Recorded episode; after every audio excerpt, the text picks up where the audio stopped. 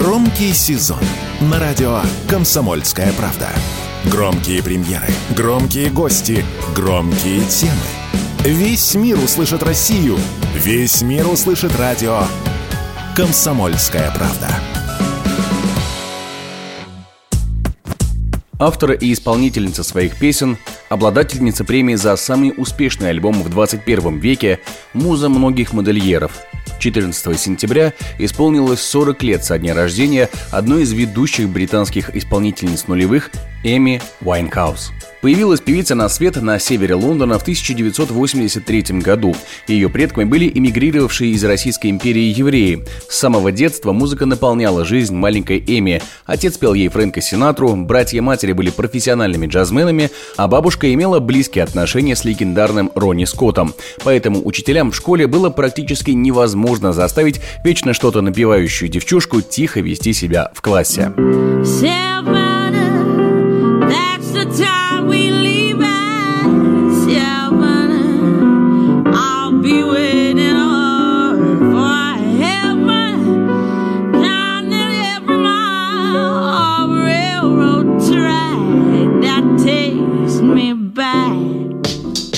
Именно в школе она начала свой музыкальный путь, в десятилетнем возрасте собрав первую музыкальную группу. В возрасте 14 лет Эми написала свои первые песни и впервые попробовала наркотики. В 2002 году Уайнхаус подписала свой первый контракт, по которому получала 250 фунтов в неделю. Год спустя вышел ее дебютный альбом «Фрэнк», который был прекрасно принят критиками, получил две номинации, а впоследствии стал платиновым. В 2004 году певица впервые выступила на легендарном фестивале Гластонбери.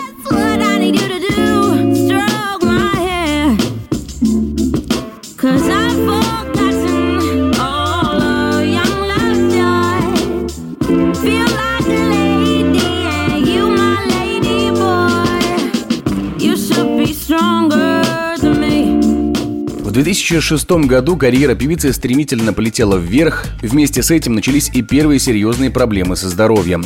В этом году выходит второй ее альбом «Back to Black», который пятикратно стал платиновым в Британии. Сама Уайнхаус выступила на церемонии MTV Movie Awards, а в августе 2007 года отменила концерты в Британии и США, так как отправилась в реабилитационную клинику. Именно тогда стало известно, что певица употребляет тяжелые наркотики.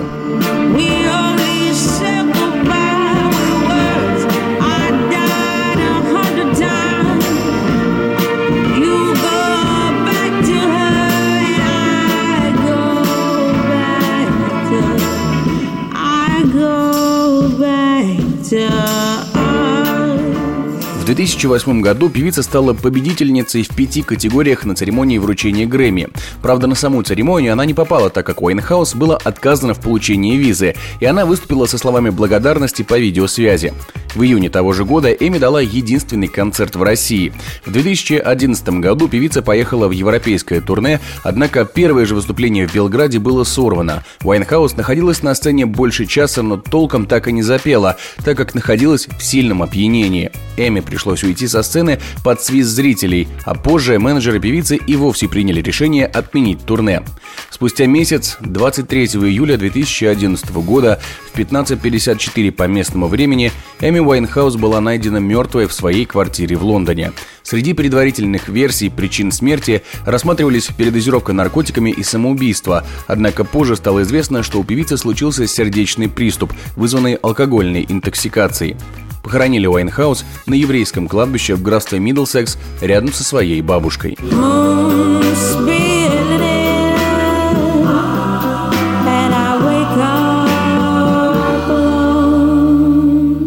Смерть 27-летней Эми Уайнхаус стала настоящим ударом для фанатов. Сразу после известия о смерти несколько музыкантов посвятили ей свои выступления, в их числе солист U2 Боно, американская панк-рок группа Green Day и британская певица Адель.